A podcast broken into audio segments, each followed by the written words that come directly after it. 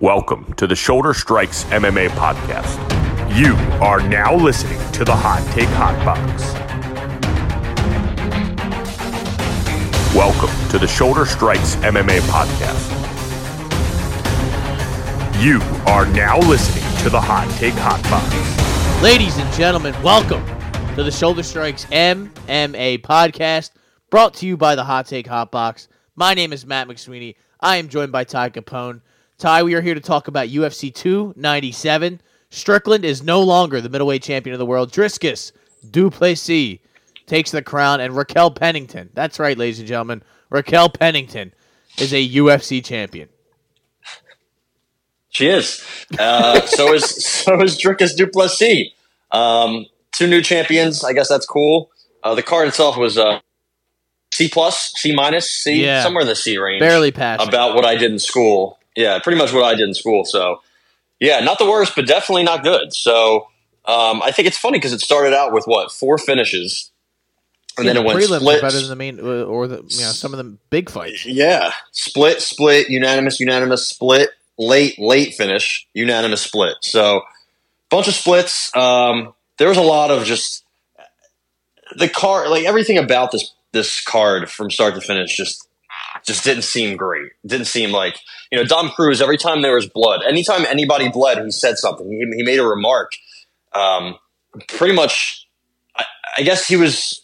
I don't want to speak entirely for him, but I guess what he was saying was what he was insinuating is if you get a cut, if you cut somebody up in the first round, that there's a gradual effect, a, lingering effect that in rounds two and three, judges are going to score in favor of you because you cut somebody and they're bleeding.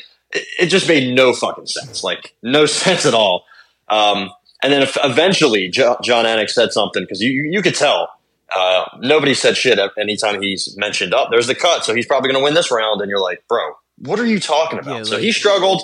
Uh, the referees, I thought the referees and judges, you know, they were their usual uh, inconsistent self. I saw a lot of people hating on Marc Goddard for those knees in the Evloev Allen fight. Uh, I thought they were all legal though. No, I thought they were too. DC, DC kept saying all of them were illegal, but it looks like anytime the, he's like, of course the knee's going to land because you're pulling him, so of course his hands aren't going to be on the mat. And I'm like, well, that means it's legal. if his hands aren't on the mat, Yeah, I thought we went you know? over this before. I mean, like they, it was close each time, but I also like the rules are different everywhere, so it's kind of Yeah, gotta, it has the jersey. The Canada has the jersey rules from like uh, 07 or some shit. So basically, I think the palm and hand has to be fully on the ground. Like if your fingertips are on it or like grazing, I don't think that that counts as yeah, your hands be being down. or whatever right? call. Yeah. right? yeah. So I know this. I saw Marc Goddard have to explain himself on Twitter, which I'm glad he did. I mean, he's just. I think he's the best all, all around. He handled it right. He didn't take a point. He's taking over Um, Jason Herzog. They're both. I feel like we don't see enough of Herzog. Is, it, is that weird? I feel like we don't. I don't. I don't know what. Herzog probably he has has like other. multiple families that he has to go take care of while he's while these fights Yeah. are happening. Yeah, that's fair. But um, either way, I, I just all in all, it was not a great night. I s after the after the card, Dana White said the Evloev Allen fight was like one of the worst ever. I was like, what? What the fuck are you talking about? It was not even that bad. I don't know if you. I didn't feel Saw that. that. Yeah, I, I, I didn't. I didn't. Honestly, did not watch any of the post press conference stuff because I, I've gotten to a point of just like I'm sick of listening to him Yeah. talk. I used to actually look As well. forward to it, but it's like it is such nonsense every time. The people who go to the press conferences don't really ask any questions that I care about. It's like this is what he wanted though. Like he kind of weeded out all of the actual like like question asking journalists, and it's just kind of like the schmo and that that Nina woman, and there's all sorts of just like this All a bunch of jokers. Yeah, it really, it's like a bunch of Um, influencer people who the barstool people. Yep. Um, I don't yeah, want to hate on these people because I, I would do like if I was them, I'd be happy with where I'm at. and, Absolutely. like I, I would do the same thing. But I'm just saying, from like uh, you watch these other sports and you see the people that are in there asking questions, and then you watch the UFC, and I mean there are still some people in there. Like you know, I mean, I mean John Morgan's kind of fallen by the wayside. He don't get the first question Yeah. in the press conferences anymore of the for Nope. the the big time press conferences. But I uh, feel you like know, we never see or hear from Okamoto. I know he has like a different kind of yeah. role now. Yeah, but like I don't hear, you- I don't see him I feel anywhere. About him, I, I think Oh, he's he's a, a handsome clown. fella. Yeah, he's, he's very good looking, but he's a clown. He's an absolute just shill. He, I well, wonder if him and uh, Joanna ever did ever did the thing. well, uh, I think. Uh, uh, well, I think just Dana goes like he finds reporters and stuff that he likes, and he feeds them different information and stuff like that. It's like He's it's very um, communist sort of stuff going on there, and Sounds about For the right for what they have going but- on. yeah. Also, how about Dana White losing his fucking hearing every time somebody asks a question? Huh? Well, what was that? What'd you say? Every time. Sounds like my sounds like my dad. I'm like, Dad, why don't you have hearing aids? Why don't you Yeah, why don't you use them? He should he should get some hearing aids. I mean, well, all them you know he's naturally gotten that big and jacked, so it's uh, so he probably Yeah. could just you know naturally Nothing get his hearing artificial. better if that's the the case. But Ty, enough hating on Dana White. Let's get right into the main event of the evening: Sean Strickland, Dricus Duplessis. It was, uh, you know, listen. I would say overall, I'm not going to go round by round and whatnot. I thought for sure that Strickland won one and five. I think those were probably his rounds. I know Dricus stole a take. I think he stole a takedown at the end of the first. I don't think any of Dricus's takedowns are really worth anything because he wasn't able to like really do anything with them. But that's not how judging really works. They they give you. I mean, that's an offensive maneuver. You know, it's kind of like landing a punch or, or whatever. You know, you got him down. He gets back up, but they, they like I've, I was explaining to you know a couple guys who are like boxing guys. They reward defense in boxing. Is that right? Like I, I think they they reward you for making people miss. I don't think in the UFC they really do that, or MMA in general. They don't really No. reward you for defense or making someone miss or, or stopping a takedown. Even though they probably should when guys are spamming, you know, when you fight Dvalishvili and he spams 28 takedowns in a, in a three round fight, you know, and you, and you get taken down five of those 28 times. I feel like you should get rewarded a little bit, but that's just not how this sport is uh, plays out. At the end of the day, I think this was a very entertaining fight. It was back and forth. I think these two should fight again, maybe not right away, but I think at some point, uh, Strickland has shown that he is uh, of this caliber and at this level. I think that that's that he sh- uh, the good thing for him, or what I got from this was that that night against Adesanya was not necessarily a fluke. I- He is worthy and capable of fighting at this level. Uh, I just think this fight could have gone either way on on the cards. I don't think it was a robbery. I don't think it was, you know, would have been a robbery on the other side. I really think this could have gone either way. And I think those two, three, four rounds were kind of, you know, some of them were up for grabs. And I think Strickland really kind of lost himself this fight by his, mm, I would say, inactivity in in the middle rounds of this fight. But uh, I guess I would ask you what you thought on the the, the night's affairs. Um, man, these rounds were so close. So if you go uh, verdict MMA, they have that thing where they um, they score each round however they do it, and um, pretty much two, three, and four, or two and three were like pretty much dead even. Um, they get, they had the fight for Strickland, but very close.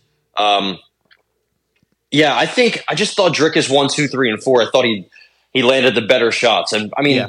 the striking in those rounds were were pretty close. I mean, I say pretty close. They were near, damn near identical. Um, round one, Strickland outlanded him thirty four to eighteen. Round five, he outlanded him fifty three to thirty five. Awesome volume in round five, also. But then after round one, he slowed down. Sean did, and also did. he was only head he was only head hunting. Ninety percent landed to the to the head. Fifty nine percent from Dricus. He went to the body, went to the legs, outkicked him twenty four to six. He was getting his his legs, uh, his his check, his kicks checked, but he was still doing a lot. He started to mix it up. Uh, obviously, he had the six takedowns, only for two minutes of control time. So, like you said, didn't really do much with it. But when the striking is even or, or perceived Yeah. as even, uh, they look at grappling next, and I think that's that's what did it. I think that's kind of fair. Uh, I, I could see somebody giving, I guess, the fourth. I want to say to Strickland, he outlanded him thirty-three to twenty-nine in the fourth. and the third, it was 31-29. In the second, it was 26-22 in favor of Dricus. Yeah, so how close that is. Like you know, so like- close, so close. Um, and then if you look at um, MMA decisions, I believe one, two, three, four, five, six, seven. 13 had it for du Plessis, 48 47. Um, nine had it for Strickland, Yeah. 49 47. One person from Combat Press, I, I follow them. I, I usually like what they do. They had it 49 46 Strickland. Not sure what we were watching there, but um, I will admit it was close. I don't want to say robbery, but you know how it goes. Everybody says robbery no matter what because Yeah. it's the main event. Everybody has a ticket on somebody. I get it. It's plus it's it's so hard to judge uh, live like we do, especially Oh when we're a little toasted. You know, you got the proper twelve in you. I have the uh, Appleton Estate rum in me. So uh, you know, who fucking hit him, hit him! Hit him! at my Leg kicks, Dricus! at my house Um, with my shillelagh sitting on the table, yeah. ready to go. um, but yeah, I just thought Dricus did landed the powerful shots, after the uh, after the first round. Then he got the takedown in the second.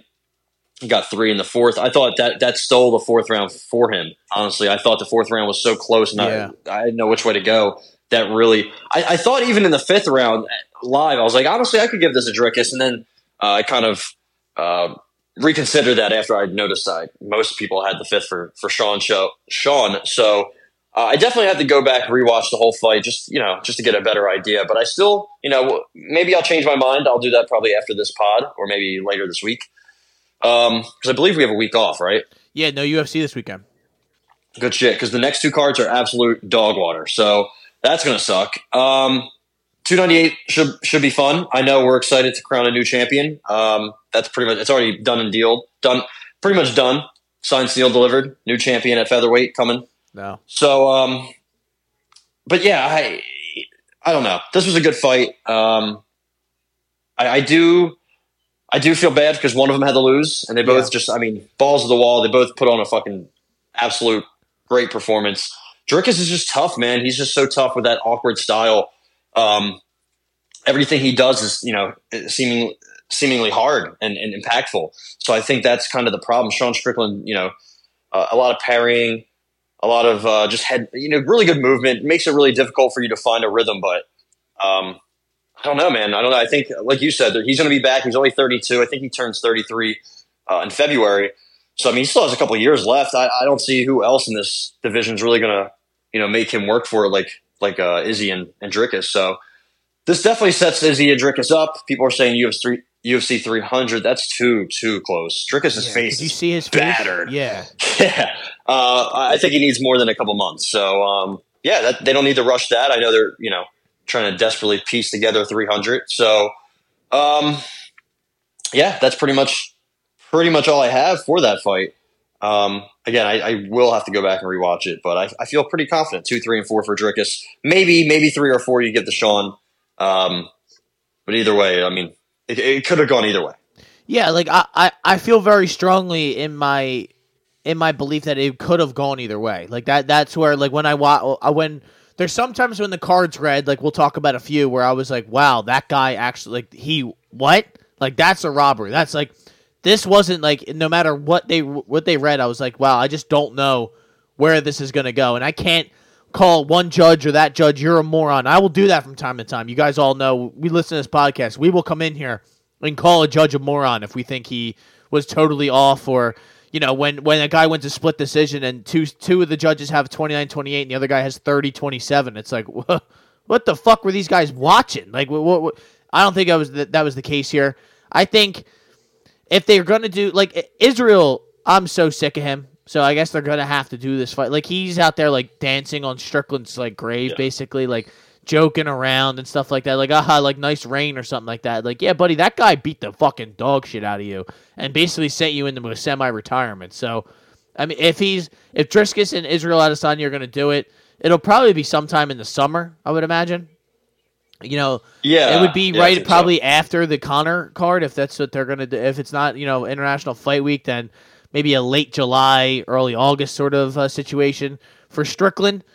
I, I mean, I honestly, if they're gonna wait all that all that time, and maybe if Izzy's not ready to go or doesn't want to fight, then I wouldn't mind them running this back, you know, and doing maybe this be a co-main on a uh, on another, you know, like on a big fight card where maybe Poatan and Jamal Hill were the main event or, or something like that. You know, like I, I I could see them doing something like that. But if they're not to do that, then I would maybe push Strickland in the direction of a, you know, maybe run back the Cannonier fight or maybe a Robert Whitaker or something like that. You know, but uh, or maybe even a Chimaev if if that's you know like because Chimaev's going to have to fight somebody soon if he really wants to make a push for this title. Uh, He's gonna he's gonna need a, a name somewhere in that top five ish area. Then why wouldn't you know? Because I think Cannonier and Vettori they fought in the summer, right? And, and Cannonier won. Is that Yeah. that's correct, right? So I mean, because Cannonier would probably be right there. He's he's if not next, he's you know because Whitaker is gonna need another fight. Uh, is Whitaker scheduled to fight? He's got Costa. He's got Costa, right? Uh, When is that? In, in That's February? two ninety eight. right? Yeah. So, th- I mean, then maybe Whitaker wins that. Then maybe it's him. You know, maybe he he would be next. Ugh.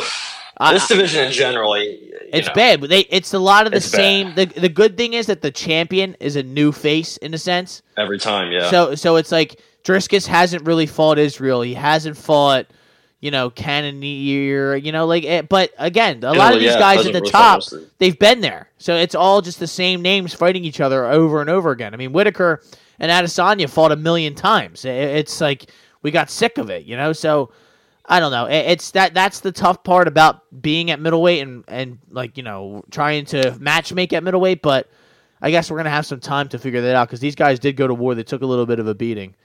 Uh, I Yeah. guess we'll see what's next. Uh, yeah. So we'll just keep it moving. Uh, Raquel Pennington. She gets a unanimous decision victory over Mayra Bueno Silva.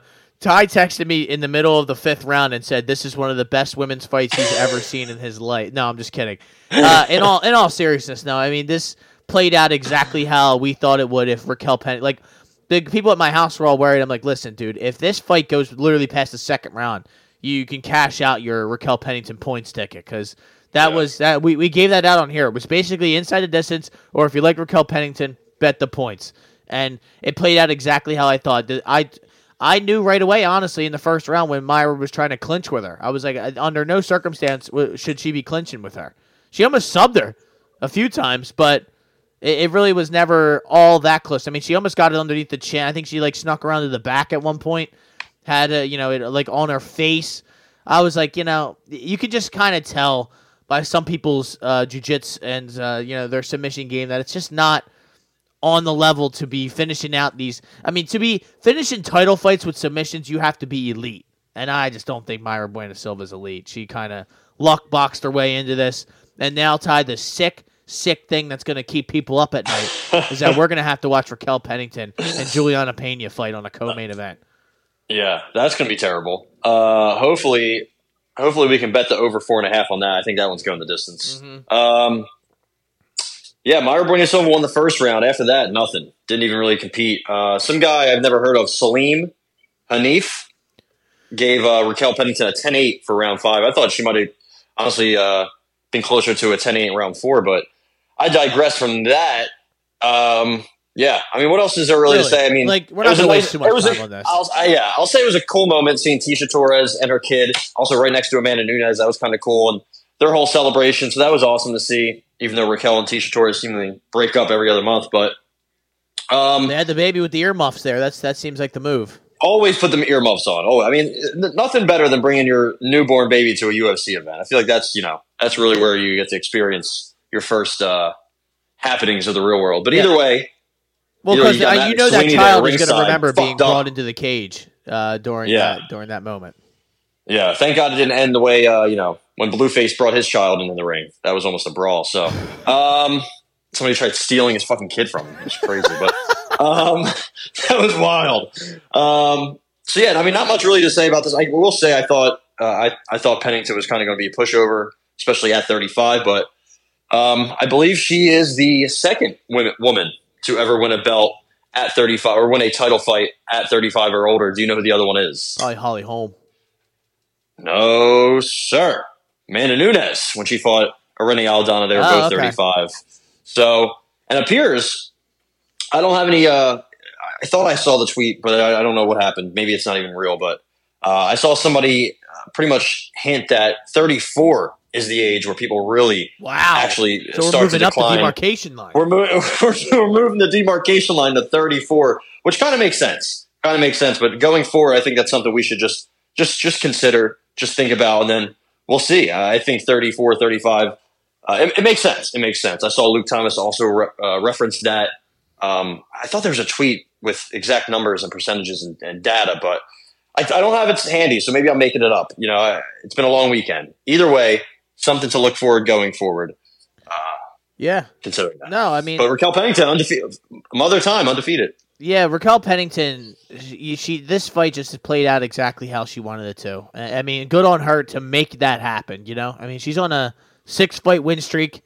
You know, she's beat some. You know, I mean, Ketlen Vieira. You know, Aspen Ladd not with the company anymore. Macy Chiasson, who's a big woman. Uh, uh, even though you know that's maybe Yeah. not the best fighter, but she's large for thirty five. So that was a good win for her. But listen, it, the- 35 is not exactly a murderer's row of people there for the women.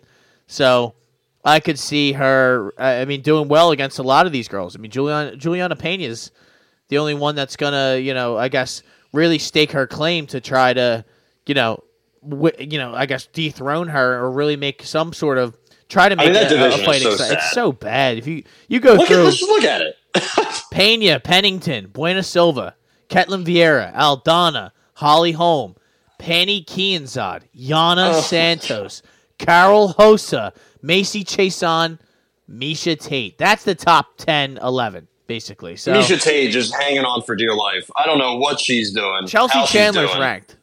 So Norma Dumont ranked. Hey, oh, well, I, I respect Norma and, and her uh, her uh, lower body, but um, I, dude, what a Chelsea Chandler. I feel like, come on, Yeah. come on. I guess if you want to look down the list of of um, fighters who might might have a future, might have a a ranking next to their name, I don't really see many. I see Tainara Lisboa, like her. Um, that's it, dude. I'm looking at this entire division. Al- Alexieva, your girl, the Russian Ronda. I don't even know if that is the Russian Ronda. Is it? Uh, it's hard Um, to keep track. Ailin Perez, maybe her and her cheeks can can get a ranking. I mean, dude, if, if uh, our girl Minnie Nunes, what's what's her? Uh, she's three zero in the UFC.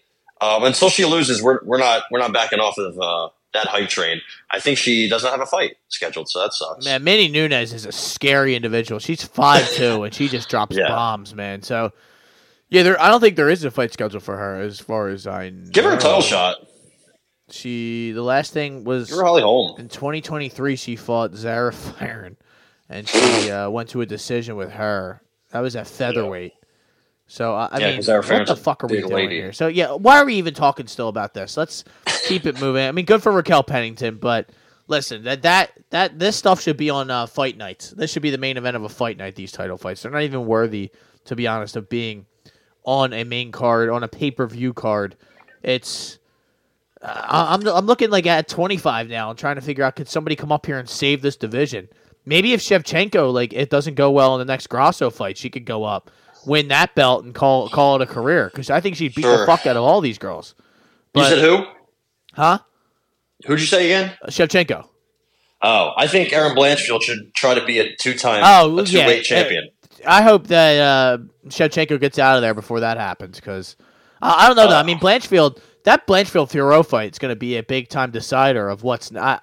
Who do you who would you have in that real quick? Blan- I would, I'm taking Blanchfield, Um, but I'm gonna go Blanchfield. but it's going to be close. Like she might get caught on the way in, but uh, I mean sh- that should have happened against uh, wh- who'd she fight? Talia.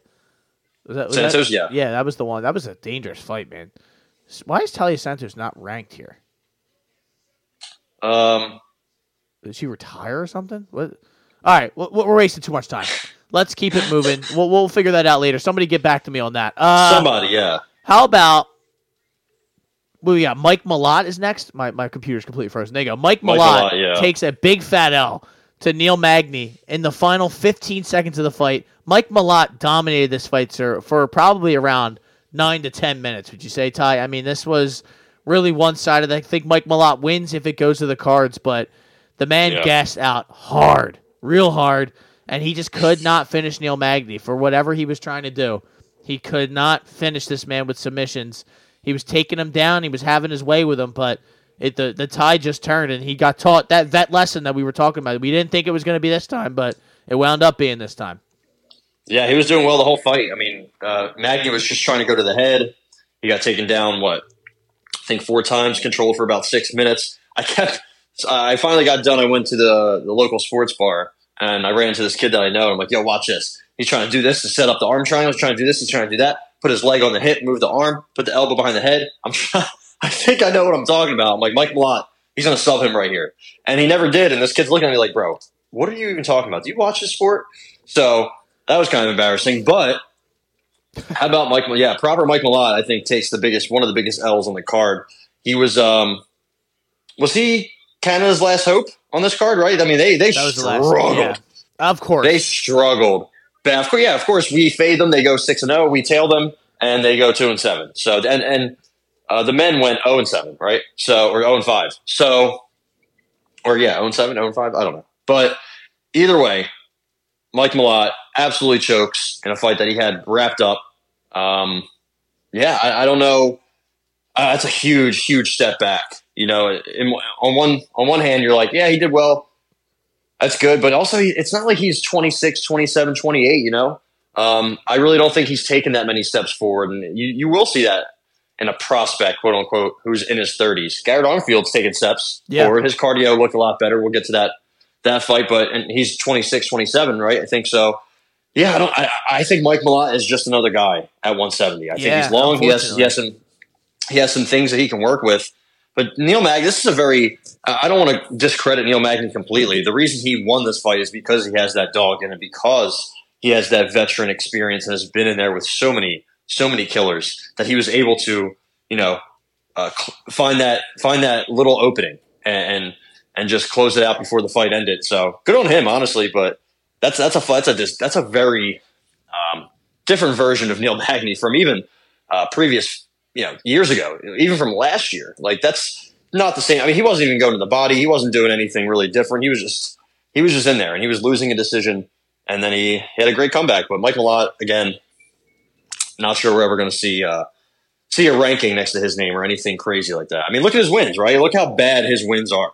Uh, our, our boy from the contender series, I'm probably going to fuck it again, fuck it up again. Uh, Sman, Sm-. Smitrowski. You're better at me than that one. Usually I'm the one giving you lessons. So Mickey Gall, Johan Lanesh, your boy, Adam Fugitt. So yeah, I mean, awful wins. Um, yeah, I think he's show. just, he got exposed. got exposed, and you you like you look at what four last four wins for Neil Magny, Mike Malott, Phil Rowe, Daniel Rodriguez, Max Griffin. So that that's the list that uh, Mike Malott's in, and the difference is that Mike Malott got finished. You know, as did Daniel good. Rodriguez. It's not, you know, Phil Rowe was a split decision. Mm. Max Griffin was a Yeah. split decision. He just gassed out. I don't know, really. Like that's what. It's not like it would be. I'd feel different if Mike Malott was 26 or like you said, 27. You know, he he has some. He's still young. He's got some things to learn. You know, and he could still come back from this. Just because he's 32 doesn't mean he's cooked. But it's just it's not a good sign. He should have he should have gotten him out of there. He really should have. A- And I don't know where you go. I mean, they're they're obviously going to match him up again, but we were already talking about even with his game how he was going to get fraud checked at some point. We were just one off. You know, the next one I was Yep. for sure going to be probably fading Mike Malott. It's you know Man, we almost got it too. We almost because you know we would have if he would have escaped that round. Yes. even got 10 8 and had a draw or even won. You know, would have been like, yo, next fight, it's next over. fight he's getting cooked because he Absolutely. out hard and he couldn't get that submission when he had that head and ar- that head and arm choke that like arm triangle sort of thing. yeah, He had that locked in, and I was I like, fuck, I thought, yeah, I thought, he did too, and I, we were at the crib like, "Yo, he's about to finish this," and then you could see Neil Magny like slipping off of it, and I'm like, "Well," I was like, "Where? Where's Mike Malak?" I don't know. It just seemed like you could tell the difference. I'm no a jujitsu expert, but you can tell the difference in technique from some of these guys who are, you know, just kind of good, and the guys who are act- absolute stone cold finishers. You know, like a Do Bronx or somebody like that. It's just there's levels to it. Mike Malott's not on that level, so good win for Neil Magny. Uh, how about Chris Curtis, man? This is another one. Kind of, I don't like saying this in split decisions, and it was mainly like a stand up battle, but this was a snooze fest for me. I, I was just, well, I was watching it, but I wasn't really like paying attention. It was kind of back and forth. I thought Chris Curtis, I thought he won, I thought it was a unanimous decision. I thought he won two of the rounds easily, but Yeah, I uh, thought he could have even won all three. yeah, that's. I kind of didn't think it was a split decision, so that's why I think this is misleading, but. yeah. I think it was Chris Lee, of course, Oh, of who had it. Uh, Not in Derek favor Cleary? Of, no, it was it was Derek Cleary. It was go. Derek Cleary had a 29-28. Marc-André Barriault, the other two. No, Declan Woods. Wait, was it debut. Cleary or Clearly? I, Cleary. I because Bruce was in the building and I thought it was Derek Clearly. It was Derek Cleary tonight. Usually, when Derek Cleary shows up, he does a better job when when Joe Martinez is in the building. So yeah, I mean, it just depends which evil twin. him off when he hears his name. He's like, "Oh, okay, Yeah. You want like, you, great. I'm gonna, go you're gonna hear some shit here, Bruce." Yeah, here's a fucked up decision that I'm just going to throw in your hands, fucking idiot. Uh, fans were booing most of this fight. I, I you know, it wasn't great. I, I think it was not that bad though. There was much worse fights tonight. I mean, oh, 100 percent. you know, the, the co-main event could have got boos. I mean, if you look at the But, Ty, the it- volume, If you think about it, though, look at the couple fights before this. I think they were just sick of all of these decisions. Like they were Yeah. just like by this point, they're like, Yeah. "Dude, come the fuck on." I mean, what was it? Eight of the last nine fights were decisions or something like that. It's, it's just insane. Yeah. Um, but it was it was kind of like a sparring match, right? They were just Yep. going back and forth. One guy threw this, and the other guy kind of mirrored him with that, um, which is fine. You know, I'm not necessarily mad at that. Um, I, that's why I didn't think it should have been. I mean, the, la- the the first round wasn't that great. The second, third round, they started to both pick it up. Uh, Marc-André Barriault wasn't um, wasn't able to really go forward in the first round, and that's kind of what his coaches were yelling.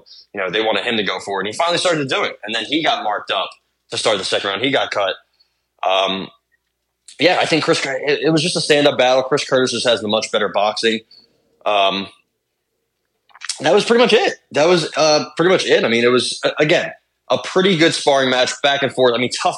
Dude, the, the, the last 20, 30 seconds of the third round, they were just in a phone booth, fucking swinging Yeah. elbows, knees, hooks, uppercuts, and they were both bloody. Uh, you know, that's just a Chris Curtis fight, man. He he is the action man He is. the problem is it's not it, it's not the best or the the most um, high danger or high action, right? It's it just kind it's not pitter patter shots, Things but it's just just kind of high intensity sparring.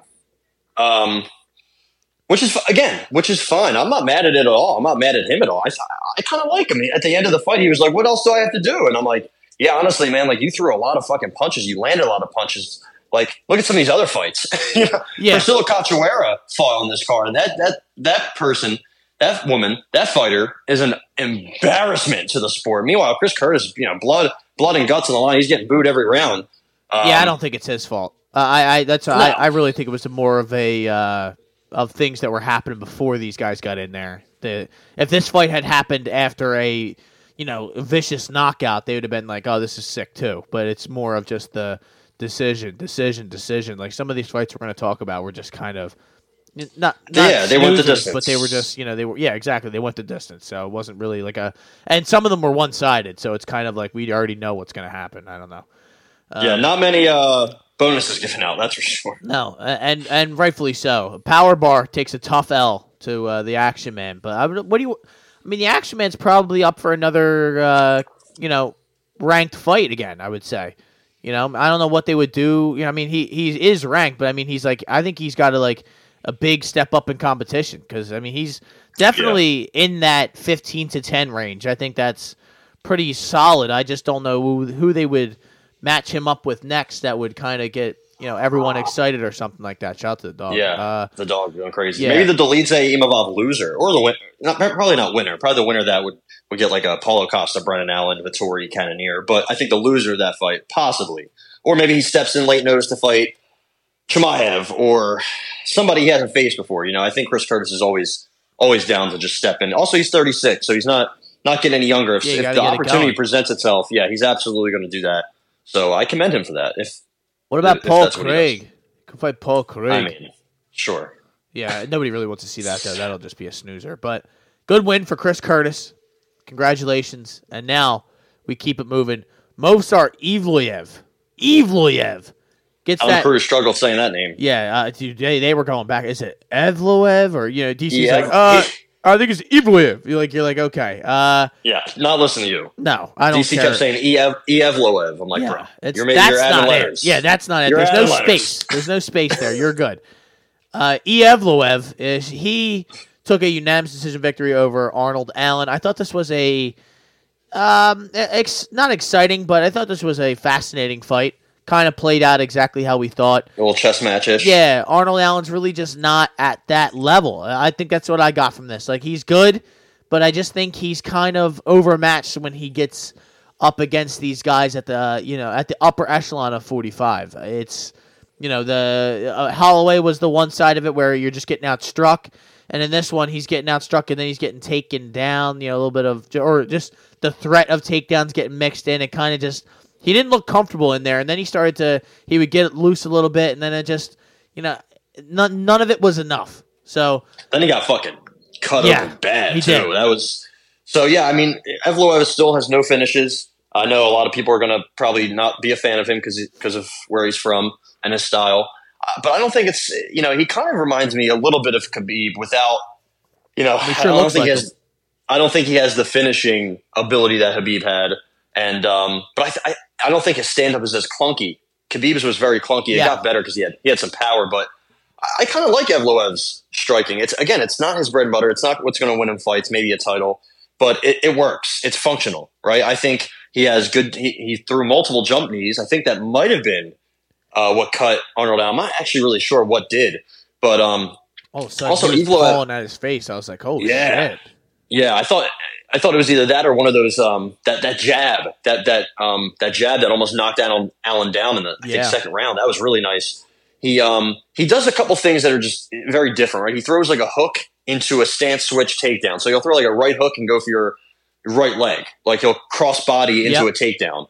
Um, he's awesome at controlling the back. When he was on the ground, Arnold Allen was pretty much up, and he had his like back and was just Dude, like stuck to him. Like he's he is a backpack. He is super super uh, disciplined and strong and aware of what to do on the ground. And then he was almost in a submission, or he was almost in a ninja choke, and he like gator rolled out of it. He just he has these quick twitch muscles. He just did like a 360 with his body, like to shake free, and got out of it, and then tur- uh, turned that into him getting on top.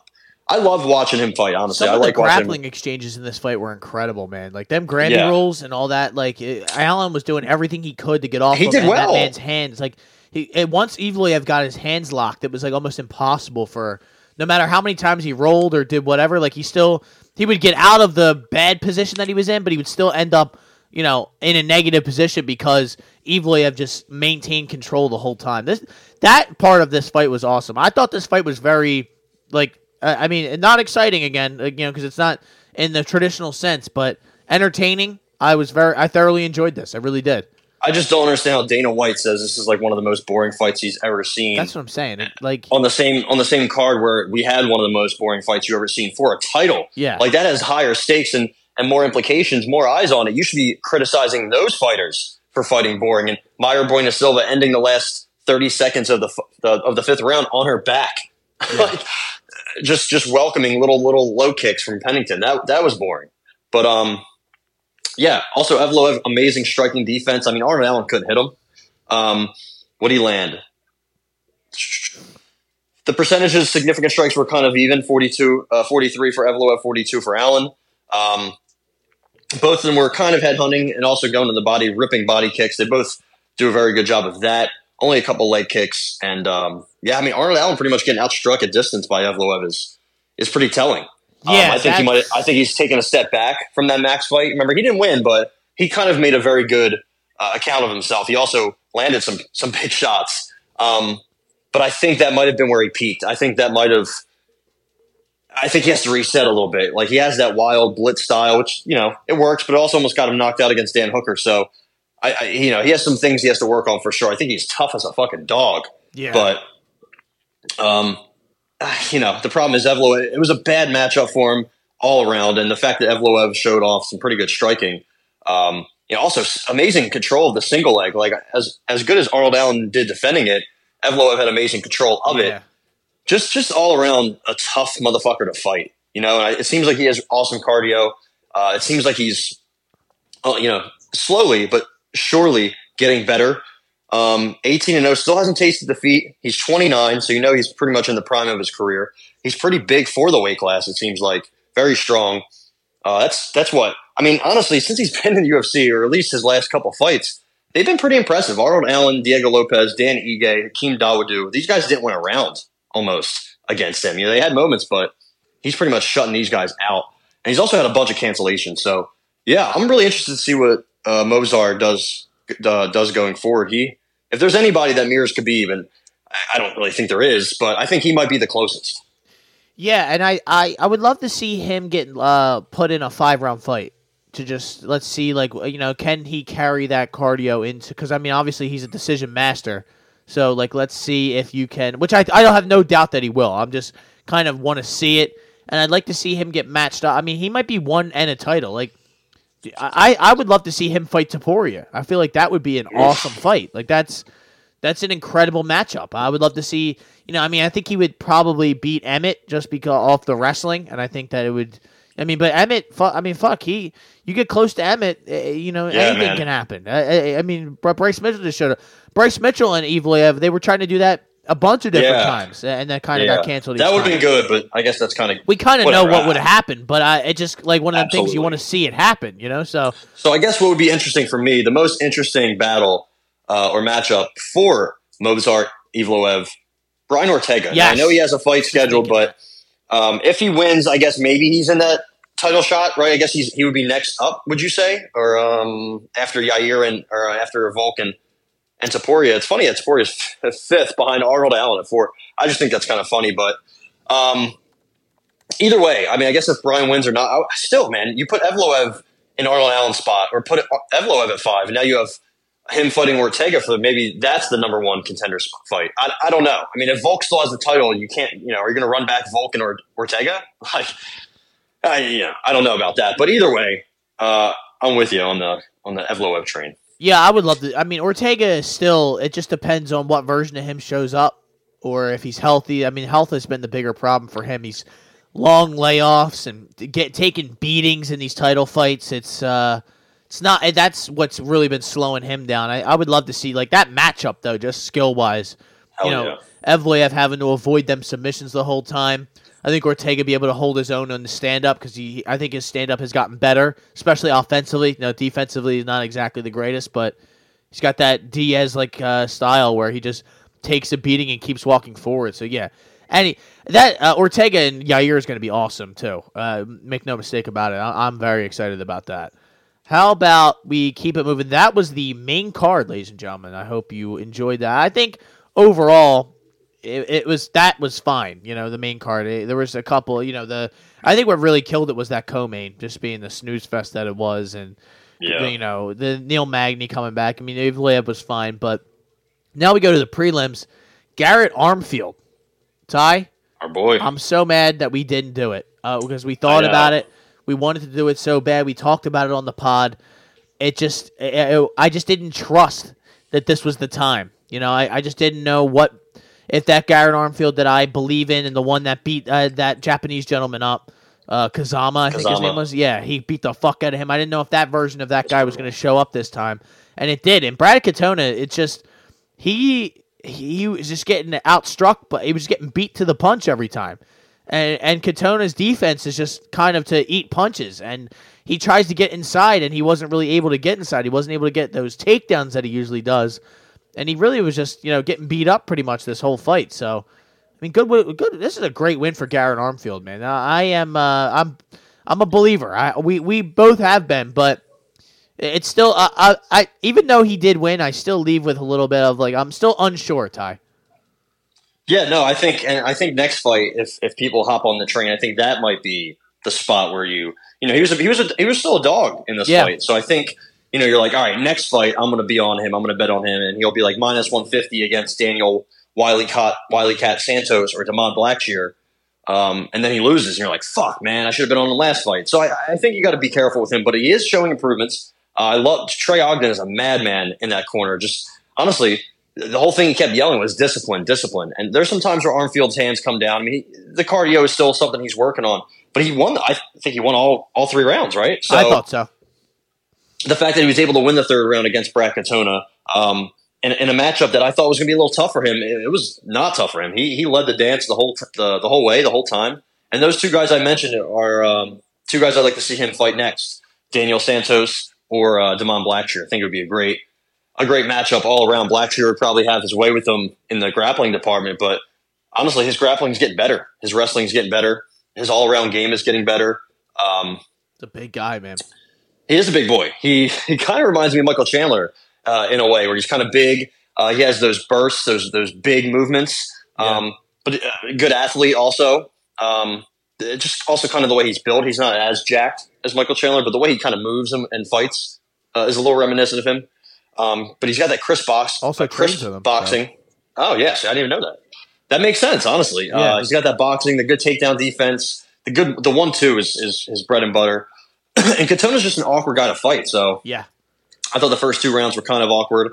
Katona ended up getting a third round trip uh, takedown, and then it didn't even matter. Katona got right back up. So yeah, I, we saw a lot of uh, improvements from him so far, and um, yeah, I'm, I'm on. I'm on board, dude. I, I yeah, absolutely, and I think I think we'll, we're already looking back on it, but we're really going to kick ourselves when Katona gets like flatlined next fight. We're like, damn, dude, how do we not have Armfield in that fight? It just, I think Katona's just, you know, he's been around for so long. I know he's only He's a vet, 13 man. and 3, but uh, He really- he's been doing this for a while. And Yeah. yeah, I, not the I, athleticism was never there, you know?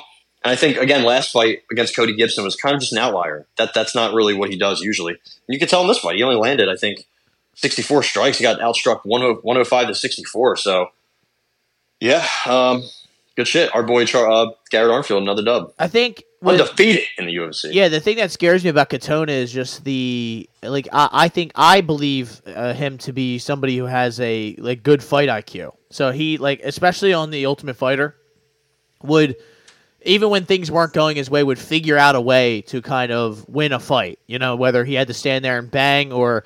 You know he's getting chipped up from the outside. He's like "fuck this," and he walks on to the inside and starts throwing hands. Like he, it seemed like he always was able to figure out a way to win. In this one, it just seemed like the the the power that was coming back his way he did not like, and it was coming with accuracy. So I think he was waiting for Armfield to gas out, and he never really did. He wasn't really able to take over this fight. So it's just bad matchup. Man, I, I again, I'm with you. Like I'd like to see who they match Mr. Katona up with next. You know, it's the only two-time winner of the Ultimate Fighter. There's a reason he got cut the first time. I guess you know. I don't want to. You know, even though he did. I mean, th- that loss to Hunter Azure did not uh, age well, but. Run it back with Cody Gibson. I don't Uh, know. he fucking lost to Merab, and they acted like he lost to the worst fighter of all time. That that was always crazy to me. But all right, how about Sean the Sniper Woodson getting a split decision, which I don't know how this was split to Charles No Jourdain. Charles Jourdain acts like he won the fight when I clearly heard I clearly heard Sean the Sniper Woodson, and I'm like, so the problem is, uh, dumbass Jaron Vallel raised uh, Charles Jourdain's hand, "Ah, okay, and I, fucking idiot. Um, the problem I also was, um, I guess, I guess as soon as he said uh, Sean, I guess he thought it was Charles. Like, I guess the, the first sounding of both their names, kind of the, with with the way he yelled it, maybe was a little inaudible. I guess, kind of. well, it's maybe? that Does Sean, that make sense? Char- right? yeah, it's that sh- Yeah, yeah. sound. So he probably just jumped at it, and I mean, But then you know the ref, the ref not knowing. How do you not know? Well, I mean, it's the guy's right behind you. You can probably even hear him say it without the mic. You know, like I, I, thought don't. he would. I thought he even uh, they even tell the refs. I mean, maybe not, but um, oh, they raise his hand, and then DC of all people has to come over and be like, "No, no, you you lost, buddy. Sean Woodson Get won the fight. I'm not interviewing you, pussy." Um, no, but uh, Sean Woodson was like, "Oh fuck yeah, yeah, let's go." So they're both they both thought each other won. That was crazy. Um, Do you think they got it right? I thought they did. yeah, I thought he won all, the, all maybe all three rounds. I guess That's I the too. I guess the um the third round was was probably the best Jourdain round, but um yeah, he just had trouble r- with him really the whole time. And the, the boxing from Woodson, the awkwardness, the length. Um, they talked about how he was I think forty seven and three as a boxing amateur, and then uh, was he in a car accident? I think, and, and then he switched to MMA. He switched to MMA. Uh, he met somebody. I forget. I forget the whole story, but you could tell with that boxing background, his movement, his head movement is again, he has that awkward, awkward style and awkward frame. I mean, he has a weird body build. I'm not one to, you know, critique anybody, but um, good knees too. He he uses his length really well, and I think that's just what gave uh, the now bald bald headed Jourdain some problems. I think Jourdain needs to grow his hair back, maybe. Um, yeah, that, that's just pretty much what ca- that won him the first and carried over to the second, carried over to the third. Jourdain was not able to break um, the stride that he was in. So, yeah, I mean, back to the uh, back to the drawing board. Honestly, Yeah. for Jourdain, it's you know again he's still young, he still has talent, but he's now lost three of his last five. Um, Kron Gracie being one of the wins, and that fight was obviously not his fault, but just uh, sad. And his wins have not really aged well. Marcelo Rojo, Duho Choi, Lando Vannata, um, Andre Ewell, Kron Gracie again, like I said, and Carlo Yeah. Ramos. So, um, I don't know, man. I don't know. He just has to figure it out. Yeah, well, he needs a win against a big time name because uh, the, e- even if he had beaten Sean Woodson, people would have been like, "Oh, well, it's just Sean Woodson." I, I- even though Sean Woodson is is very good. By the way, you were right; it was a serious car accident at the age of sixteen, Yeah, and he wound up living at Matt Hughes' gym. Matt And Hughes. that- That's fucking right. he got introduced to MMA. I just read that on his Wick. I think his mom. I think his mom is the one who got him involved somehow. Pretty crazy, but, But, um, it's, it's crazy how life uh, works. But you know what happens though when you are able to make forty five pounds and you have a 79 inch reach or something, I think it's something along those lines, 78, then yeah, you, especially with that boxing, man, he, he is a, a problem. Not to say he can't be beat, but it's just like that, uh, getting around that problem in 15 minutes and not losing eight or nine of those minutes, it's tough. And that seems like what happened in this fight. I think Jourdain started to figure it out towards the end of the second and then he I think he probably won the third, but it was too late by then. You know, you had to get him Way out. too of late. So also, yeah, I mean, dude, he got out out landed to the head, fifty nine to eighteen, Yeah. fifty nine to nineteen, outstruck a distance seventy to fifty two. I mean, it just looks Um, cleaner coming from Sean Woodson. Like it just he's out on the outside, he's not getting touched, and he's popping that jab and those straight shots right down the chute. He does exactly what he needs to do, man. He's you know, and, and like you, we talked about, we thought he might implement some wrestling at some point. He has in the last couple fights. It was smart to not do it in this fight because Jourdain, like you said, has them sneaky submissions, but. It's a good win. It's a good win for Sean Woodson. So and in previous fights, Jourdain mixes up at least a little bit to the body and to the legs. In this fight, he did not. He did not. I think. I mean, obviously, it was thirty one percent to the head, thirty three to the body, thirty five to the legs. So he pretty much landed to the head le- less than he did to the body and to the legs. And that was just that's just not going to win you fights, man. Especially when you're going up against a boxer. You know, I think that's that that that awkward build did give him trouble. So he's like, I guess I got to go to the legs, maybe slow him down. That didn't work. So yeah, man, just uh, back to the drawing board he goes. I think. How about Ramon Taveras getting a split decision against Sergey Sidey? I thought this was a bad decision, in my humble opinion. Uh, I don't think it was like a, a stone cold robbery or anything crazy like that because I think Taveras was able to win one and two, and two with that him dropping Sidey. But I thought, uh, you know, as much damage as uh, Sidey took, he kind of bounced back, man, and, and showed that he really. I mean, you got to have a little bit of that dog in you to be in the UFC, and he's definitely showed he's got that dog in him. He started to really put it on Taveras, especially late in the fight in that third round, and I thought he might have done enough to win the fight. That's why I I was shocked. I mean, even DraftKings or and uh, those gambling, whatever they show on the bottom, I think Sidey was a minus 500, 600 favorite going into the card. So it's, you know, it's it, it that's never the end all be all because you know all the books and all of us can say what we think. It only matters what three guys that are sitting cage side uh, think. So it's it's a good win for Taveras. I thought he I thought he looked pretty good. And uh, again, like I said, these guys could fight ten times, and it will Yeah. always be exciting. It's just a really good matchup.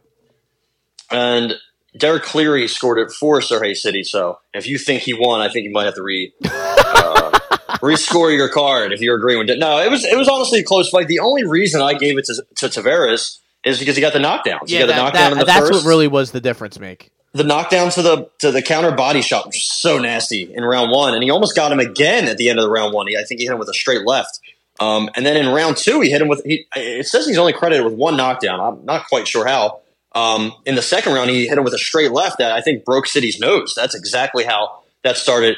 That uh, blood was leaking. crazy. Yeah, And he got sat down. I, I don't know how that's not a knockdown unless they count the first round one. Actually, let's see if they do. Yeah, they, they didn't count the knockdown in the first round. I mean, he hit him in the body, and the guy fell to a knee. I don't know how that's not a knockdown. That's okay. Uh, neither here nor there, but um, yeah, I mean, Sidey out outlanded him in the second and third. So I guess that's that's the argument you have, right? He he outlanded him. He maybe didn't land the best shots, but he landed more. The cumulative damage added up for Sergey Sidey, but man, the visible damage on his face, the the bigger shots, the more impactful shots. Again, two in my mind knockdowns. I don't know. I don't know. I think he. I think he got this one. Uh, Sidey though, he is tough. I mean, he came back and landed shots to, in the middle to the end of the round too. So it really depends how you scored that second round. Yeah, I'd have to go back and watch it again. to. I'd have to come back, uh, go back and watch it again. Maybe the knockdown gets nullified by um, other strikes. Maybe that was all he he landed in that round. I'm not sure, but watching it live, I I, I thought I thought Taveras. Um, actually, I didn't watch it live. I watched it that night, but I was also um, very tired and uh, under the influence, so I was not sure. Maybe I was watching another. Maybe I was watching the first fight of theirs, but um, yeah, I, very good. I mean, Os- uh, Oscar almost called him Oscar. R.I.P. to Oscar, but uh, Ramon Taveras, he um he has such good boxing. I He love it. I know it's a little it's a little you know I, I think he has to add more to his game to really be a, con- a serious contender. But um, if I remember correctly, he's he's pretty young. Yeah, he's like 28. So um, got to make weight too. uh, yeah, that's gonna be a struggle. So he went to the head 77 percent.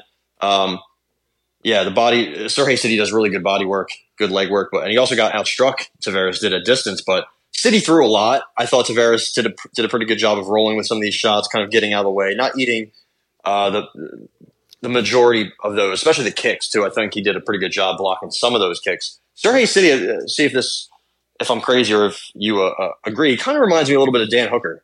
The way he Yeah. comes forward, the way he's built, uh, the way he's tough as a fucking two dollar steak, right? The way he kind of throws kicks, uh, knees, punches, everything. He just comes forward, that aggressive style, that killer be kill style, and even when he gets hit hard, gets right the fuck back up. So that's just who he kind of reminds me of. I, I like it. I'm here for it. I like both guys. Um, they're both action packed, both pretty young. Yeah. Um, so yeah, I would uh, I wouldn't mind seeing these guys again. I think they're at what um, um, bantamweight. So Yeah. a lot Yeah. of tough guys in those in those in those weight. class. I know this is at 140, uh, 139. It says, but a lot of tough guys in that weight class for sure. Either one of these guys is exciting. Uh, I, again, I, I I'm big fan of either one, and uh, I could I could have seen them going with either one. I I, I am Run glad though. I, I would run it. That's what I was literally gonna think. I was just you just took the words out of my mouth. I mean, one one. Why not just run it back and figure out like who really is the best here? And, You know, Uh, it's Yeah, It's because they the first one was you know a questionable end, but still Sidey Kevin had him in trouble.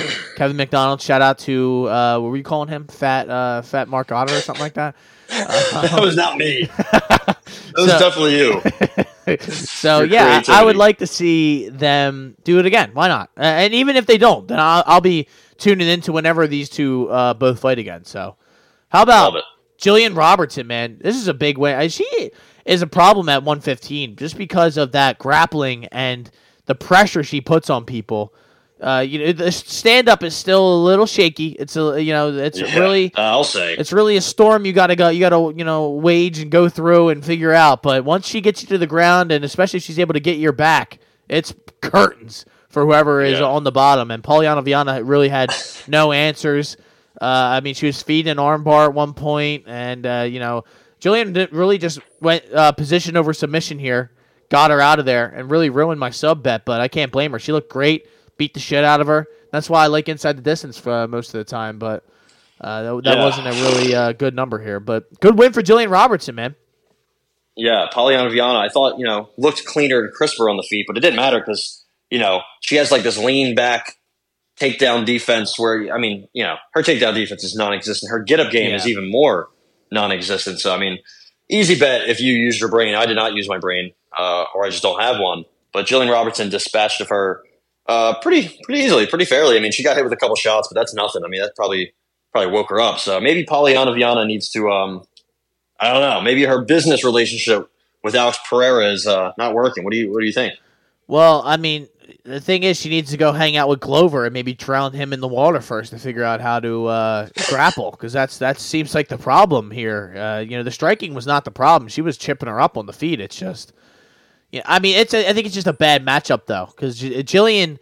I think the good thing for Jillian is she was up at 25 grappling with these chicks who are much bigger than her, and then she comes down and it seems like she makes the weight pretty easily. You know, she doesn't look like she's diminished in there in any way, and and she, uh, you know, she just controls people on the ground. You know, and uh, she that loss coming off of the loss to Tabatha Ricci, you know, she looked really good in this one.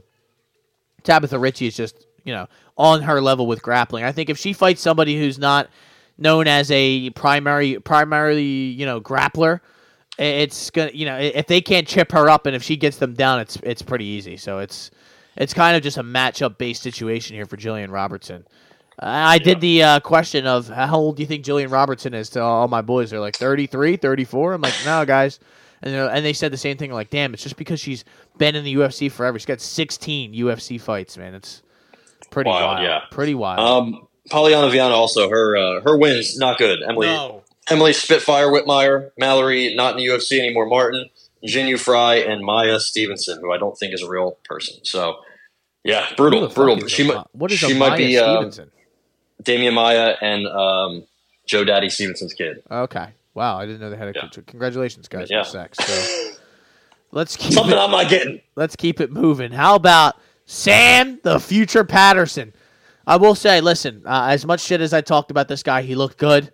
You know, he, he got he got the submission pretty easily. Did what he had to do, one. He did what he had to do. But I'm more here to talk about how atrocious and dog shit Yohan Lainesse was, and how dog shit his his submission defense was. I mean, because he basically just fed this man a rear naked choke, and I I, I just truly wonder what Mister Lainesse was doing, but.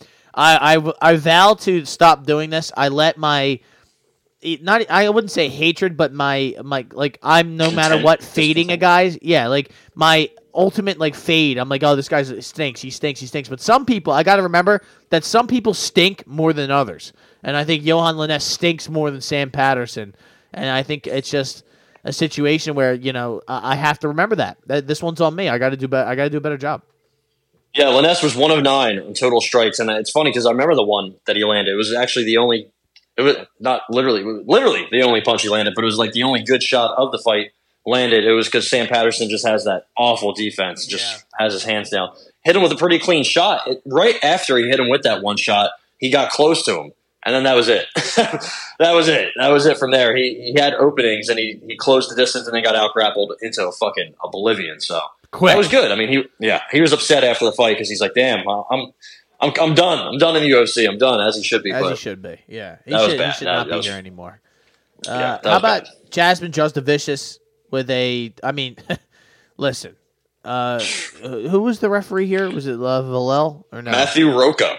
He wanted he wanted Priscila to die in there. Uh, that that was crazy because at a certain point, like then Jasmine like gassed herself out and she was just throwing those like nothing little punches, but Priscila Cachoeira got the fucking shit beat out of her in this fight, man. It, this was an ugly, ugly affair, and I thought they had many opportunities to stop it before this. That's kind of why I like the better refs in this game. You know, the not I was going to say Herb Dean, but he he would have let her die too. Uh, you know, the Marc Goddards, the Jason Herzogs, those kind of guys that they'll just know that this it's not this girl's night they'll look for an opportunity and they'll stop the fight. You know, uh, this other guy's like uh, one Yama. You know, what's his name? Uh, Matthew Yamasaki. He wanted he wanted uh, you know Priscila to go out like a warrior. So it, it's if she eventually gets a D'Arce choke, feel bad for people who had TKO in this fight because I mean that, that you you had about seventeen thousand opportunities that this fight could have been stopped before that, but great win for Jasmine. And uh, Priscila, she, she Priscila tried to give her a hug after the fight. She pushed her away. Said, "Get the fuck away from me." Said, "I want nothing to do with that." But uh, one of Hilarious. the shining stars of Canada, the women, were the ones that hold held Canada up to, to you know, in, in a night that was pretty bad for the Canadians.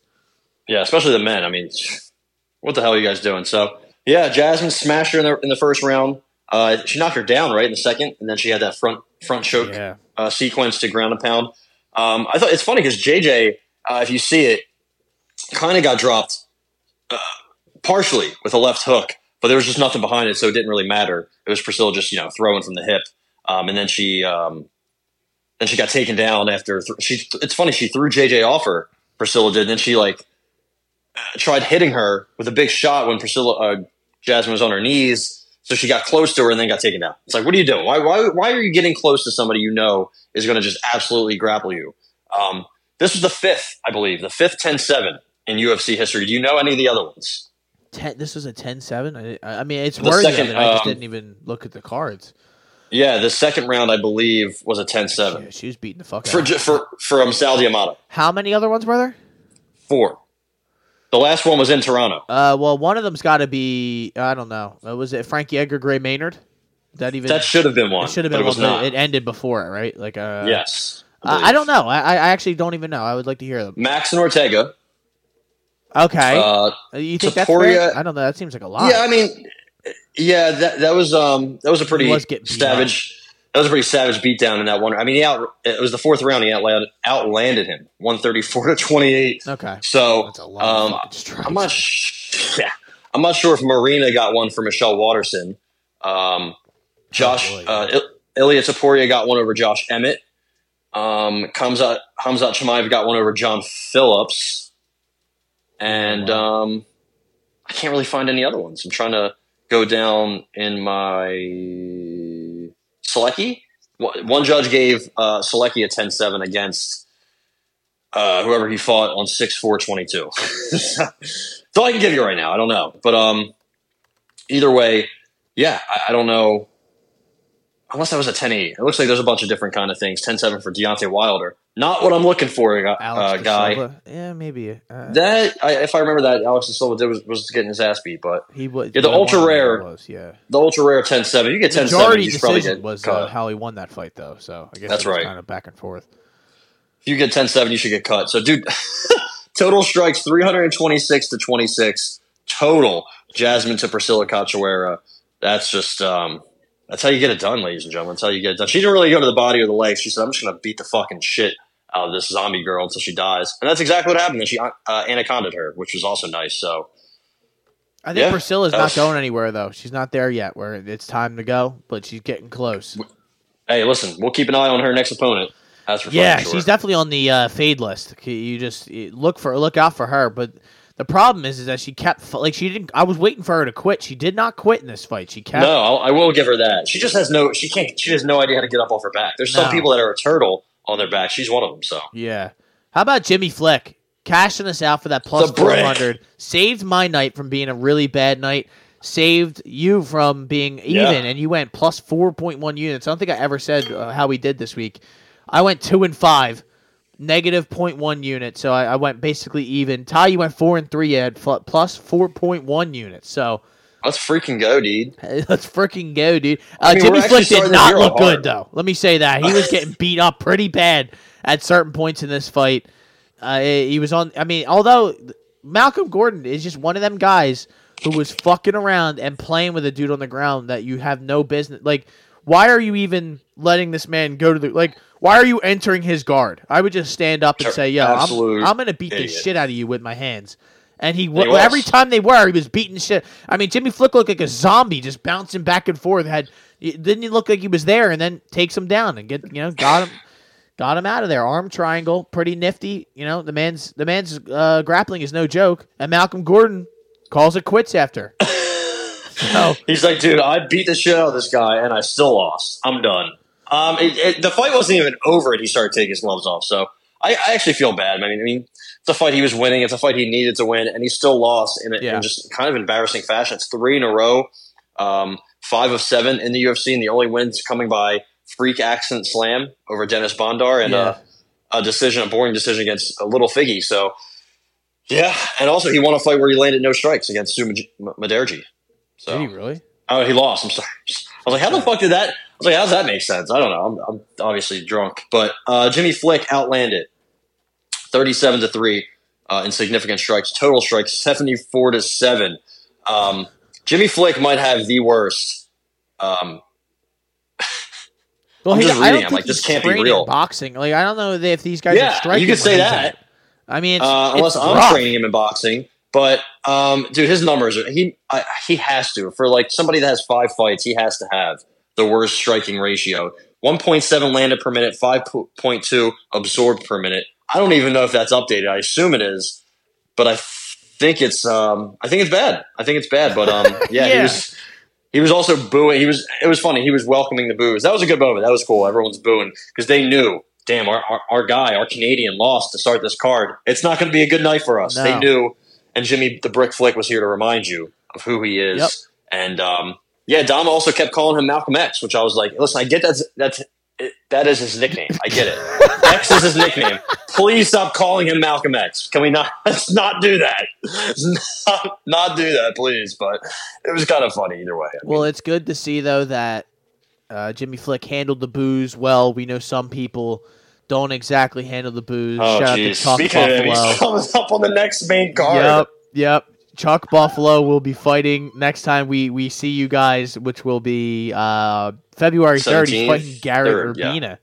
Wow, Gilbert Urbina. Sorry, Garrett. Gilbert, yeah. Yeah, uh, Ugueth That's on the main card, lit his by the way. landscaper on fire when he was pitching for the Phillies. So yeah, tried killing a bunch of guys with a machete too. Exactly. So he, that that rough uh, rough time the, that was in Phillies history, but uh, we will look forward to the next card. I mean, we, we I did want to go over the. Will we? Uh, no, I mean I just like watching the UFC, so it's any excuse to sit down and enjoy some Modelo's or now. Well, I don't for drink Bud. Light because I just don't like the taste of it. It has nothing to do with any of the uh, nonsense. Right, right, right. No, I mean I I, I told everyone Oh, this. is pretty shit. This no, the Super Bowl when they were giving Bud Lights out for free. uh, that that's when I. I got done with that because I, I I just couldn't stand the taste of it anymore. It was I mean every night, every night for like two months I was drinking Bud Lights. Fuck. But uh, when I was uh, when I was in where was I? When I was in Boston, uh, the barbacks were bringing out cases of Bud Light by like the fours, Yeah. like four twenty packs, and I'm like, and they were just going. People in Boston drink Bud Light like it's nothing, which is Yeah, let me get another Bud ir- Light, Very dude. ironic, very ironic. But um, yeah. Did you see any KSW? no. But did you you who do you, you know who won the awards this uh, on this evening? You know, our performance of the night, our Oh fight no, of the night. There wasn't many. So we gave out fight of the night. What do you think that was? Before I, I guess it was the main event, even though it could have been the Sidey Taveras fight. yeah, it was the Strickland du Plessis gets fifty thousand dollars. Ah, Performance whatever. of the night goes to Jillian Robertson gets fifty thousand uh, hey. dollars, and Jasmine Jasudavicius gets fifty thousand dollars. So they gave it. It seemed like this was like a Canadian thing. They were just giving it to the Canadians who did well. I wanted to Yeah, the two girls- ladies. The, the two ladies, one of them who doesn't really get many finishes, they both showed up, and the rest of you guys didn't do shit. So how about that? So there you go. You have some KSW updates. Yeah, your boy Bartosz Fabinski, uh, former UFC great. Um, I, I believe he he beat uh, Darren the Dentist Stewart and Emil Weber Meek, your boys. Uh, also, Hector Urbina, not to be confused with Ugueth or Gilbert Urbina. He got knocked out in 12 seconds by a 12 and 8 fella, Laid Zerhouni. So that was that's it for Mr. Fabinski. Also, Damian Stasiak, who used to fight in the UFC, um, actually won some fights. I believe he beat um, Davy Grant. I think he beat David Grant back in the day. He got knocked out in the second round. Um, I think that might have been it for this card. KSW. There's always something going on. There's always some washed up UFC fighter that's fighting a goddamn killer. Well, I'll say the gentleman Um, who fought in the main event who knocked this guy out. He's a glory kickboxer, I guess. He's four. yeah, he's, he he beat the brakes off of that guy. That was pretty scary. When are we getting this guy in the UFC? Holy smokes! He's pretty good. the guy yeah, with he- a forearm choke. So I guess he's all around. He was supposed to fu- oh my god! yeah, he was supposed to fight. Uh, what's his name? The former uh, the former boxer who's now one of the better KSW guys. The fuck is his name? Oh, uh, Artur Spica? Artur Artur Spil, Spil, Spilka. Spilik- Oh, holy, Spil- that Spilka. shit's gonna have me Spilka. in fucking hell. I'm good. Spiel, Sp- Spielka. That's how it is. He uh, Spielka fought, I think, Wilder back in the day. Went the distance. He's a beast. He decided to start picking up KSW, um, and he just started beating the fuck out of everybody. So maybe you set that up again. That's probably going to be the next main event. Let's see what they're doing at 291. Is there anybody that I know or you know on this card? Let's take a quick look. I don't think so. No, no, no. I don't, I don't see anybody. But next time there's a big, big card, big fight. We will stay updated for sure on KSW. Uh, what what is the next like outside of UFC big event? Would that be the PFL? They're doing that PFL versus Bellator. That that actually I am somewhat not excited by, but or I'm kind of intrigued just to see some of the. I don't think I'm going to pay for it, and it's in it's in Riyadh season keeps going. Listen, so- we're never paying. No that. never paying for the PFL ever. So, uh, you, Um, the yeah, I mean, Nemkov, uh, who, who just gave their belt away? Was it? It wasn't Nemkov, was it? um, I don't think so. Somebody, been. Somebody just gave the, the a belt away in. Uh, I, it might have Well, been Nemkov. I know you're interested in one one sixty five. Um, that's where the main event. Uh, actually, not the main event. Sage Northcutt will be fighting Shinya Aoki. Shinya? Aoki is forty years old, and um, yeah, that's that's pretty much. Sage Northcutt also is. I mean, what what do we do? Sexyama and Nieky Holzken is on this card. Also, Martin Nguyen and Garry Tonon. Um, yeah, I mean, ONE FC is pretty much on the precipice of bankruptcy, so that's happening soon. I know you're hype hype as fuck for that day to come, so that'll be good. That'll be good. Yeah, I'll, I'll be hype as fuck when all of these garbage organizations go away. But actually, you need a little bit. It can't be just a monopoly for one Oh, it is. guy. But it basically, uh, yeah, one one fucking thing. But it is. Uh, did Tenshin Nasukawa? Did he did he get it done this weekend? So I didn't know. I, I forgot you told me about that. Um, he, f- I, I guess he didn't fight yet. Or Yeah, he, oh, oh, is that like a? w- Oh, I think it's actually tomorrow. I think it's actually. Shut like up! a- Is it really on a I- Tuesday? I think so. The ja- those Japanese gentlemen, they don't play around. It is. Yeah, no, They no, like Tuesdays. because uh, some guy named Terjari we Taraji is fighting Taraji. Carlos Ken Ken Kenazelis. So there you go. That that'll be on at eight eight o'clock tomorrow. So you could uh, wake up, have your morning I can't wait. Joe, and enjoy that shit from Osaka, Japan. So I will be there. I will be there. So I will be there Yeah, no matter also, what at five in the morning. you There's only five fights on the card. So there you go. that's getting your money's worth if I've ever heard of it. But um, did you see any of the Mikaela Mayer robbery discussion? No, did she lose? She lost to uh, Nat- Natalia Jonas. Was that her name? Natalia Jonas. Um, apparently, let's see. Was it Jonas? Jonas Mayer? No, Natasha Jonas. Sorry. Um, John? Yeah, John Jonas. Nick Jonas. John Mayer? Um, John Mayer. Nick Jonas. um, yeah. Apparently, so Mikaela Mayer went up two weight classes, which is crazy. Um, and apparently, she got robbed. That's what I'm seeing on on the old Twitter. I mean, Dan Rafael scored it for Natasha Mayer, Natasha Jonas. Jesus. So uh, I think that makes me think that Mikaela Mayer won. But um, the world may never know. I guess. Yeah, I wasn't going to sit down and enjoy that one this weekend. I had No, but apparently it was a good on. fight. I apologize to both women.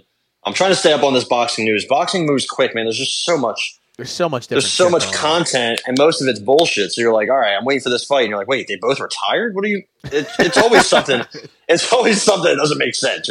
But this weekend coming up, Jaime Mungia, John Ryder. Let's freaking go! That's actually gonna be a really good fight. All jokes aside, um, John Ryder is You've been talking you know, about that. John Ryder isn't the most sexy uh, fighter, but he, he he get he's awkward. He gets it done. He's 35 though. That's the problem I have. Coming off of that Canelo loss, uh, he didn't get finished, so that's good. Also uh, had a split decision over Daniel Jacobs. Lost to Callum Smith. Um, he's had a back and forth career. I mean, he went from journeyman to ch- to title fighter, which is you know always impressive. He's fighting a much younger Jaime Mungia, who's trying to fight for that and try to angle for that Canelo fight. Hopefully, he does not get it because I don't want to see that. But coming off that fight of the year, my my fight of the year in boxing in 2023 against Sergey Derevyanchenko. Let's see if he can uh, rebound here and get another dub. Just waiting for Also- the, the Bivol Beterbiev fight. waiting for my boy Subriel Matias to fight again. Yeah, those are um, those are good. Those are good fighters to, to watch out for. So uh, I will let you know if there's any more you know prospects to look out for. Gabrielle Gabriella Fundora, the sister of um, I can't think of his first name, Sebastian Fundora. Uh, she's also extremely tall for her. To, she, she's five nine, fighting at one twelve. Jesus Christ. He's six five, fighting at one forty seven. Yeah, well, it runs in the family as you can see. Um, but she's pretty good. She's only twenty one, which is wild. Twelve and Yeah. zero. She's fighting Christina Cruz, who um, is forty one years old. So Hell's Kitchen Kid is her nickname, which is just terrible. so That sounds like a fucking yeah, beatdown if that's I ever heard of yeah. one. God. so that card's not too crazy, but it will be in Phoenix, Arizona, on the Zone Golden Boy promote. Of course, Oscar De La Hoya doesn't want to stuff the the prelims with anything good because you know that's how he goes. So, ladies and gentlemen, we will not have another Shoulder Strikes MMA podcast this week. We have no MMA or no UFC, I should say. So we are off. Not really much MMA. Not really much, honestly, in general. It's kind- ACA is that the the Kadyrov organization? They're always running events. yeah, is that the one where the I I I, I want to tune into one of the cards where the uh, drug dealer is fighting a crackhead or something like that in Russian. The guy's wearing a leather jacket while fighting the guy. So that yeah, you're like, dude, what the? And then he gets a knockout. And you're like, all right, I don't know what's going on here anymore. only in Russia. That's why every time I see an obscure Russian fight, I always send it to you because I just want you to. Yeah. I want you to also have to see this. If I had to see it, so do you. So Well, this fellow Magomed Bibulatov, who is 20 and three, I believe, as you Lugi, I believe he oh um, God, I almost just threw up, dude. he has a he fought. He was in the UFC for a little bit. He lost to John Baraga by a quick knockout. And then he fought Rod, Rogerio Bontorin and lost a split. And then I guess got cut. Yeah, I remember this guy. I remember he was part of the the cuts, and we're like, why did he get cut from the UFC? Maybe there's some ties to Kadyrov, seeing as he's fighting in ACA, which is the Kadyrov organization from Chechnya. That's probably I would say played a part. He's fighting in the main event uh, at 135. So I would say bring him back to the UFC, but you know. Oh, he lo- he lost to Bontorin, and he, I think he missed weight as well. I think it was kind of like Yeah. a double We're probably like, hey, we, we, we don't want you here anymore, buddy. So uh, you better learn Chechen, buddy. I do remember. Yeah. that, yeah. He was pretty good. So I mean, uh, actually, why not? I mean, they just signed uh, uh, Shara. What was, what was Shara Bullet? He can't even enter the U.S. So uh, you know, might as well give this guy another go. Yeah, he can't enter the U.S. and he also can't fight in the U.S. under any commission because he has Yeah. one eye. So Yeah, rough situation there. Only in the UFC would we be uh, ducking, diving, and Oh. keeping guys over in certain countries so that they can't Yeah, fight. one eye, the one-eyed fighter, unbelievable. Like yeah, I mean like that's the thing with Hamzat. Like oh yeah, it's, it's Hamzat's turn to fight. Yeah, we're gonna fight again in Abu Dhabi. Oh yeah, we're gonna have another big time card in Saudi Arabia. Which now Dana's saying that he canceled the Saudi Arabia card because it wasn't up to his standard. Come on, man. Yeah. His I don't know Excellency said, "Do not bring that bullshit over here. I want nothing to do with yeah, we're not to trying do." to watch Muhammad Yahya fight. yeah, Sorry. I'm, I'm good on M- Mr. Mokaev. All right, I, I don't need to see that guy in a main event. I'm okay. yeah. So bring me, uh, bring me Wilder. yeah, bring bring me Hamzat, bring me Brock Lesnar. They're like, dude, we can't just bring Brock Lesnar back. Yeah, he's not, like, well, then we'll just get the WWE here and we'll have him come. And there you go. Also, WWE sneak appearance this weekend. Royal St. Rumble. Pete, baby, we're Yeah. in the bird. You going? You going? I'm not. No, stop. It's gonna be a hell of an event. I'll be at my I'll be at my crib having the the cock loaded up. Peacock, that is. Don't get, Whoa, don't get hold on. mistaken. Hey, Watching it um, on the cock. Watching on the dick, dick and balls. But yeah, apparently that should be good. There's going to be fans on the field. They're going to put seating on the field. Yes. So, uh, I mean, the trop sucks. Sucks. Maybe somebody can jump from the top of the trop, make it exciting. Why not? We're going to do some raffles at work, giving out numbers of uh, Royal Rumble numbers. And Oh, really? I, wins I'm gets a gonna gift. do one of them too. Come through. I'll give you. Uh, I'll rig it. I'll give you the, the whoever wins. Who's going to win? I don't know. We'll Whoever the, whoever has the best odds, we'll give you. We'll give you them.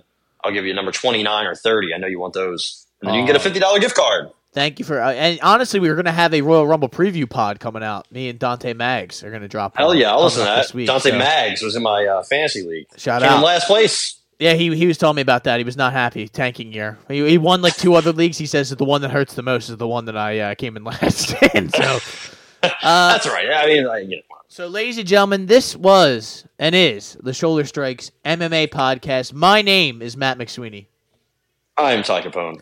And ladies and gentlemen, as always, make sure you stay out of the cold when you can, and enjoy that summer heat wherever you are, especially where Ty is. Go out, take a nice walk for me if you are living in a nice Sixty area. degrees. Whew, it's It is freezing. it is 25 degrees here in uh, in New Jersey, and I have been fighting for my life. There's snow still on the ground. It's gonna get warm later on this week though, so I'm sure I'll get nice and sick from the uh, temperature changing. So I can't wait. But on that note, ladies and gentlemen, we will see you next time.